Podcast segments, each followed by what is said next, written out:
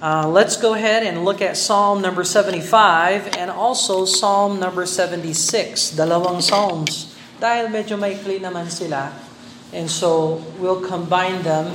And uh, these are Asaphic Psalms as we're learning about book number 3 in uh, the book of Psalms. Uh, Psalms is divided into five sections. And uh, we looked at book 1 and book 2. And now we're in book 3. Psalm number 75. Um, and at saka yung 76, medyo para silang magkahambing. Dahil yung okasyon na pinag-uusapan dito ay yung um, victory ng uh, Jerusalem laban sa pagsakop ng Assyria. So there was a time when uh, Sennacherib, the king of Assyria, desired to destroy Jerusalem, and the king of Jerusalem or of Judah at that time was King Hezekiah. And Hezekiah received a bad report from uh, Sennacherib and a hopeless, hopeless letter na sana uh, nag-surrender ka na lang. At dahil hindi ka nag-surrender at hindi ka nag hindi ka uh, sumunod sa kagustuhan ni King Sennacherib, ay yayariin na ang lungsod ng Jerusalem at ng buong Juda uh, ay sasakupin na ng Assyria. But uh, Hezekiah, King Hezekiah, turned to the Lord in prayer. At kinuha niya yung bad report ni King Sennacherib at uh, inilaan niya sa Diyos yung kanyang problem. And so, doon sinagot ng Diyos yung prayers ni King Hezekiah. And so, eto ay psalm na nagse-celebrate ng kabutihan ng Diyos sa pagsagot sa prayer. And so this is a thanksgiving psalm. These two psalms are victorious psalms of victory over Sennacherib. So let's look at these two Asaphic psalms. We begin with Psalm number 75. Psalm number 75 to the chief musician, okay, so we know the chief musician. Uh, now, so si Asaph ang nagsulat nito para sa kanyang chief musician. So there, there has to be someone who became the chief musician in the place of Asaph because Asaph was the first chief musician, followed by others like Heman and Jeduthun uh, or Ethan. And uh, eventually, yung position ng chief musician will be occupied by others. And so, to the chief musician, altashith. Altashith. Now, what does altashith mean? Well, ang ibig sabihin ng altashith ay destroy not. Destroy not. Maybe it was because of King Hezekiah uh, and his victory against the Assyrian invasion and they were not destroyed. Altashith, destroy not. It could very well be that. Uh, but it does mean destroy not. A psalm or song. So this is an instrumental or vocal music. And so in our music, we use instrumental and vocal music. So, uh, and it says of Asaph. So there, there Asaph was the writer, composer ng mga words na ito. And I do believe Asaph was thinking back, uh, uh, uh, thinking at the time, uh, not thinking back, but thinking at, at the millennial kingdom when the Lord will rule and reign over everything. Uh, and makikita natin yan sa verse 6 at saka hanggang verse 8 sa study notes natin, yung oracle of the prophecy uh, sa study notes natin. But let's look at that. To the chief musician, Altashith, a psalm or song of Asaph. Uh, Unto thee, O God, do we give thanks. Unto thee do we give thanks. For thy name is near, thy wondrous works declare. so ito ang tinatawag nating thanksgiving. Thanksgiving. Uh, and uh, sa bansa ng US at mga ilang pang mga bansa sa mundo, talagang meron silang day na inilaan para magpasalamat sa Panginoon. Now, more and more yung US ay nagiging secular. They're becoming more secular. So, nawawalan na ng kabuluhan yung Thanksgiving Day. Uh, ang tawag na nga ng marami, Turkey Day na lang. Kasi nga, kumakain naman sila ng turkey. Alam niyo naman, pag nagsalo-salo, palagi may pagkain. Uh, amen. so, hindi ko sinasabi, pangit yung turkey. Uh, uh, ang pangit, na-replace ng turkey yung Thanksgiving. Dapat, nagsasama-sama para magbigay ng pasasalamat. Pero nawala sa kanila yung emphasis ng thanksgiving. Now, here in this psalm, Asaph looks forward to the time when Jesus rules and reigns in the millennial kingdom and the victories that God has given them over the time tenure of Saul, over the tenure of David, over the tenure of Solomon, and so on and so forth. So, for thy name's sake is near, thy wondrous works declare. Verse number two When I shall receive the congregation, I will judge uprightly. Uh, the earth and all the inhabitants thereof are dissolved. So, madedissolve ba talaga ang mundo balang araw? Yes, madedissolve ang mundo. I, I was talking today with uh, Brother RJ and we were talking about paano rene-revise ang Bible. Uh, alam ba ninyo na sa taong 2030, ere-revise na naman ang Greek text ng mga bagong salin. Na ang pumipili ngayon ng salita ng Diyos ay computer. Dati, yung mga scholar, nagboboto sila, ano, ano ba itong word na ito? Ito bang word dapat dito, doon, or whatever. Boto. Ah, ah isang vote na lang na majority sila papalitan nila ang salita ng Diyos. Hindi na ngayon ganon. Ngayon, nag input na lang yung mga scholar sa computer, yung computer ang mamimili kung ano yung words na dapat nandyan. And so now, the text critic is computerized. And they are updating the Bible as we are speaking. And the latest update is first uh, 2 Peter chapter 3 verse 10. Kasi sinabi doon, madedissolve ang mundo. It will be dissolved. Katulad ng sinasabi dito sa verse 3.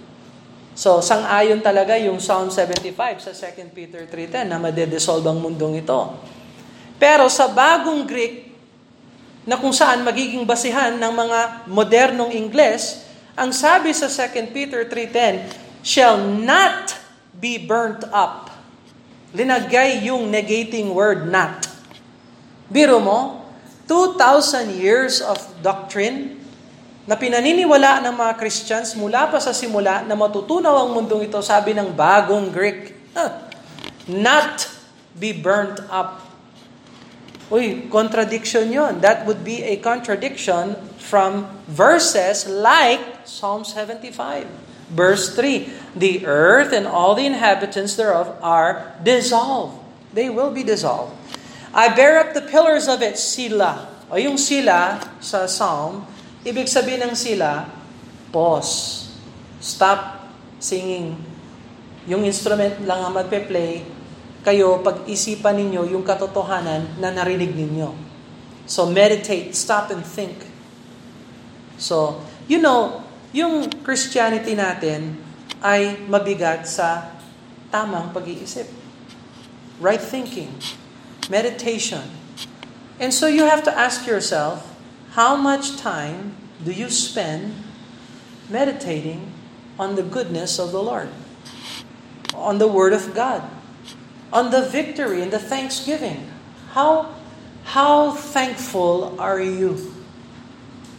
Uh, yung bangko mo, overdrawn na ba sa Thanksgiving? Underfunded sa Thanksgiving? o umaapaw sa thanksgiving, sa victory, sa meditation, sila. Isang word lang yan, sila. Pero napakalaki ang message. Verse number 4, I said unto the fools, Deal not foolishly, and to the wicked, lift up not the, horn. Yung horn sa Bible, simbolo ng power. Lift up not your horn on high, speak not with the stiff neck. So, again, It's like Hezekiah was looking at Sennacherib and saying, "Don't don't harden yourself towards the Lord." Uh, yung mga pagsubok na nararanasan ni King Hezekiah, linalagay niya sa tamang perspective. Wala siya. Sa akin, hindi ko kaya si Sennacherib, pero kay Lord, sino si Sennacherib? Kayang-kaya ni Lord. Verse 6, For promotion cometh neither from the east, nor from the west, nor from the south, but God is the judge. He putteth down one and set it up another. So, ang totoo dyan, saan ka titingin? King Hezekiah. Saan ka kukuha ng tulong? You go to the north, you go to the west, you go to the south, you go to the east. Ha? Pwede ka bang umuwi sa Egypt? Pwede ka bang tumingin sa uh, uh, Palestine? Pwede ka bang tumingin sa ibang mga bansa, sa Lebanon? Tutulungan ka ba nila? No. Sabi niya, but God is the judge. He putteth down one and set it up another. So, si, si Lord talaga ang makakatulong, no one else. Verse 8, For in the hand of the Lord there is a cup, and the wine is red, it is full of mixture. He poureth out of the same, but the dregs thereof, all the wicked of the earth shall wring them out and drink them. Oh, so merong cup of judgment si Lord na ibibigay niya sa mga wicked. At iinumin nila yan at sila ay uh, mapapanaw. so God will judge all the wicked of the earth. So yung mga world leaders, na nagsabi na ang Diyos ay hindi essential. Hmm? That is prophetic for the world leaders. Verse 9, But I will declare forever, I will sing praises to the God of Jacob. Yan ang isa sa mga titulo ng Diyos sa Psalms, God of Jacob. At meron na akong listahan ng 70 na mga pangalan ni Lord sa Psalm, sa Book of Psalms. So habang nag-aaral ako ng Book of Psalms, tinatabi ko lahat ng mga names ni Lord. And I found 70 so far. Uh, itong God of Jacob, nakasulat na yan. I know that. Nandun na siya. All the horns of the wicked uh, also will I cut off, but the horns of the righteous shall be exalted. So, bumalik na naman siya sa thanksgiving. So, it opens with thanksgiving it closes with thanksgiving. At sa gitna ng lahat na yan, nakita natin, God is sovereign in His person. God is sovereign in His power. God is sovereign in His purposes. God is sovereign in His punishment. And God is sovereign in His praise. Tunay na ang justice ay uh, nasa kamay ng Panginoon. True justice comes from God. It doesn't come from man. Uh, are you looking for justice on earth?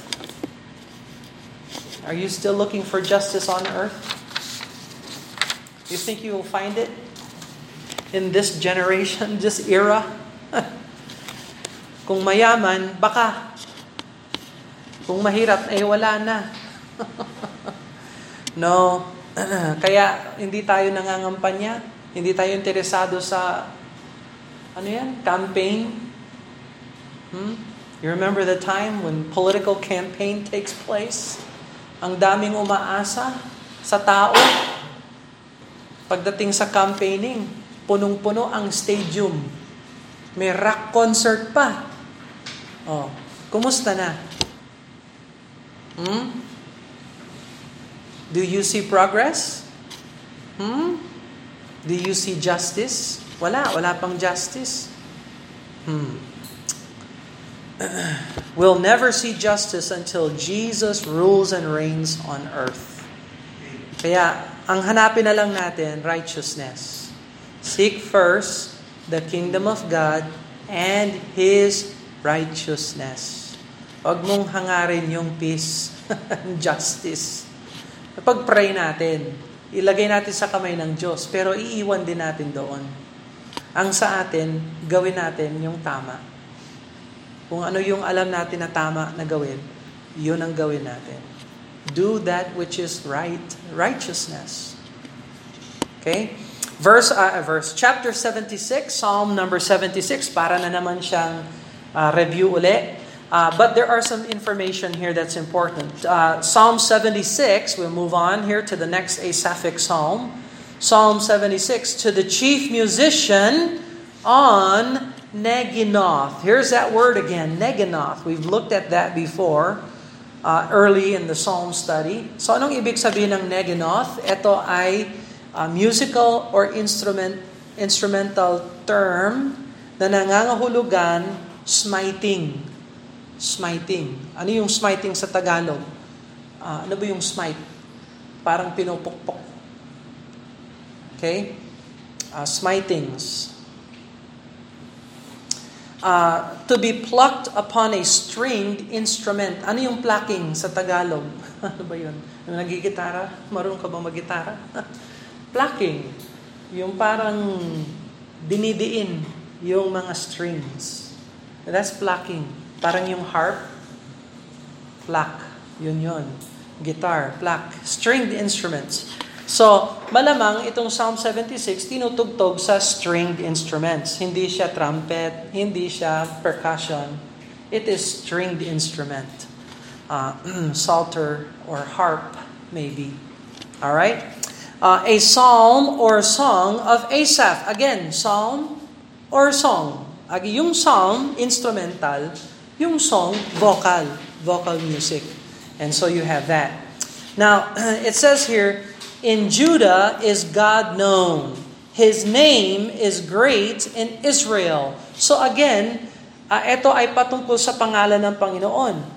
And we will see that God is a divine warrior and a divine judge in this psalm. But he is also the God of Jacob. Judah and in Judah is God's known. His name is great in Israel. Uh, in Salem, ano yung Salem? sa verse number 2. Anong city yung Salem? Jerusalem. Yes, Jerusalem. That's the city. Ibig sabihin ng Salem, peace. Jerusalem, ibig sabihin, city of peace. Pero isa sa mga pangalan ng Jerusalem, yung Salem. So there's Judah, napaka-geographical ng 76. And isa sa mga magandang Bible study tool ay yung Bible Atlas.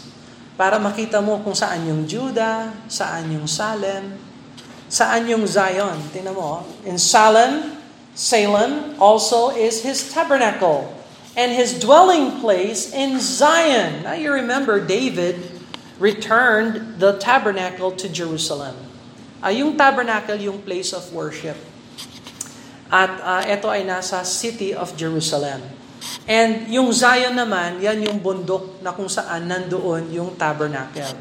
Nasa loob yan ng Jerusalem. In fact, Jerusalem is also known as the city on a hill. Yung hill na yon, yun ang Zion. Alright? Tayo tinatawag natin Mount Zion dahil uh, ang isip ng founder ng Mount Zion Baptist Church sa US ay ito ang place na kung saan gusto ng Diyos magpulong yung kanyang mga anak. This is a very nice picture. At nasa bundok nga naman talaga ang Mount Zion, sa Brogue, Pennsylvania. Sa nasa kabundukan, na hindi naman bundok, pero para siyang hill. At sasabihin ko talaga sa inyo, mahangin. There are times sa sobrang hangin sa Mount Zion, kahit na wala, hindi ka tumatakbo, basta meron kang kite, lilipad yan. Hawakan mo lang yung kite. Huwag ka nang tumakbo. Kay mahangin, sobrang hangin talaga doon. Nasa bundok, nasa hill top. And so yung hill of Mount Zion, in fact, sa Bible, isa lang lungsod ang matitira sa tribulation. Hulaan nyo kung ano yung lungsod na yun. Jerusalem. Isa lang bundok ang matitira. Lahat ng mga bundok. Imagine that. Sa sobrang tindi ng tribulation period, yung mga kabundukan, ma, mag, mm, mababagsak. Yung mga isla, uurong at mawawala. What happened to the Philippines? Islands of the Philippines. Ewan ko. Pero alam ko, isang mountain na hindi maguguho at hindi mapapanaw. Zion. Jerusalem. All right, uh, verse 3. There break he the arrows of the bow, the shield, the sword, and the battle sila. Doon binali ng Diyos yung mga instrument ni Sennacherib. Yung mga lahat ng gustong sumakop sa Jerusalem, iwawasak ng Diyos. And that will be a battle of battles sa katapusan ng, uh, ng kasaysayan ng mundong ito. Sa pagbalik ng Panginoong Kristo, makikidigmaan ang buong mundo laban sa Israel. At ang magliligtas sa Israel ay si Jehovah, si Jesus Christ. Sila, tatawag sila sa pangalan ng Panginoon. And whosoever shall call upon the name of the Lord shall be saved. Doon nila matutuklasan si Jesus Christ talaga ang Messiah. And He will defend them at, I don't know, baka World War III yan. Siguradong World War yan. And doon babali ng Diyos lahat ng mga arrows and bows and shields and sword and the battle. By the way, did you notice? Arrows, bow, shield, sword, hindi drone. Hindi tanks. Bakit? Kasi ngayon, yung modern warfare, drones, helicopters, tanks, artillery. Pero sa Bible, sabi ng Bible, hindi. Babalik yan sa bow and sword. Hmm. Literal ba? Well, lahat ng Bible prophecy, always literal. So, anong mangyayari? Bakit walang technology? Hmm. Kasi dumaan sila sa seven-year Great Tribulation. Kung alam mo yung teaching ng scripture sa tribulation, walang technology. Magag maguguho yung wifi. There will be no wifi signal. Oh man, we're in trouble now. oh, no wonder this is tribulation. There's no Wi-Fi signal. Hmm. Tingnan mo ang teaching ng scripture. Uh, the scripture is true here. Babalik at babalik tayo sa kabayo, sa pagpugot ng ulo, sa espada. Ay, hindi, hindi tayo. Kayo. yung mga mundo na hindi saved. Babalik at babalik kayo. Mawawala kayo sa technology. Uurong kayo. Kasi sabi ng Bible, shield, bow, arrow, sword, sa battle. So sa sobrang tindi ng tribulation, knock out yung power, knock out yung wifi, knock out yung electricity. Alam mo, actually, during the seven-year tribulation period, yung seven-year lockdown na parating, alam ba ninyo, sa unang three and a half years, hindi alam ng tao kung ano ang taon. Sa sobrang tindi ng tribulation period, hindi malalaman ng tao kung anong araw, anong taon, what is going on sa pag-ascend ng Antikristo, i-consolidate lahat ng world power, ibibigay sa Kanya. Hindi nyo ba alam may globalism movement ngayon? Hindi nyo ba alam yon? Don't you know there's a globalist movement? May agenda yan, mga G8 summit, mga World Economic Forum. Ano yung pinag-uusapan nila? Kung paano maging isa ang mundo. Unity! Ay, nako. Nako, nako, nako, nako, nako. Unity. Unity. One world. Bakit? Kasi ibibigay yan sa kamay ng Antikristo. Hello? Anyway. Sila. Hmm. Verse 3. Stop. Pag-isipan yan. Verse number 4. Thou art more glorious and excellent than the mountains of prey. The south-hearted are spoiled. They have slept their sleep. None of the men of might have found their hands. At thy rebuke, O God of Jacob, ayan na naman yung title ng Panginoon, O God of Jacob, both the chariot and the horse are cast into dead sleep. So si Sennacherib, yung ginamit niya, chariots at saka horses. Did you know how many soldiers died in one night when the angel of the Lord smote them? 185,000 Assyrian soldiers that wrapped themselves around Jerusalem were killed by the angel of the Lord in one night. Isang gabi lang. Verse 7, Thou, even thou art to be feared. Oh, you think? And who may stand in thy sight when thou when once thou art angry? Thou didst cause judgment to be heard from heaven, and earth feared and was still. When God arose to judgment to save all the meek of the earth, Selah. Surely the wrath of man. So ito yung um, relationship ng Diyos sa, sa, hindi lang sa Israel, pero sa buong mundo. Verse 10, Surely the wrath of man shall praise thee. The remainder of wrath shall thou restrain. Vow and pay unto the Lord your God, let all that be round about him bring presents unto him that ought to be feared and he cut off the spirit of princess, he is terrible to the kings of the earth. So, all these world leaders will one day bring their gifts to Jesus, King Jesus, in the millennial kingdom. And, and we see here that God is a divine warrior, a fighter, and a judge. So, God is to be known, and God is to be feared. Feared. So, Uh, ang challenge para sa atin bilang believer, uh, meron ka bang situation sa buhay na parang sinakarip ang sasakop sa'yo? Na napaka-imposible? Na kung hindi tumulong ang Panginoon, lubog ka talaga? Hmm? Do you experience something like that? Ano ang ginawa ni Hezekiah? What did Hezekiah do? He got alone with the Lord and he took Sennacherib's threatening letter and he placed it in front of Jehovah God and prayed. At sa katakot-takot na, na kapangyarihan ni Sennacherib, 185 soldiers nasa labas ng Jerusalem, ready na silang sumakop. Wala nang kapangyarihan si Hezekiah. He had nothing. Wala siyang military power, wala siyang puwersa na katulad ng Assyria, But God took care of him in one night. The next day, pagbangon niya sa tulog, yung 185 soldiers, bangkay. Hmm. Is there anything too hard for the Lord?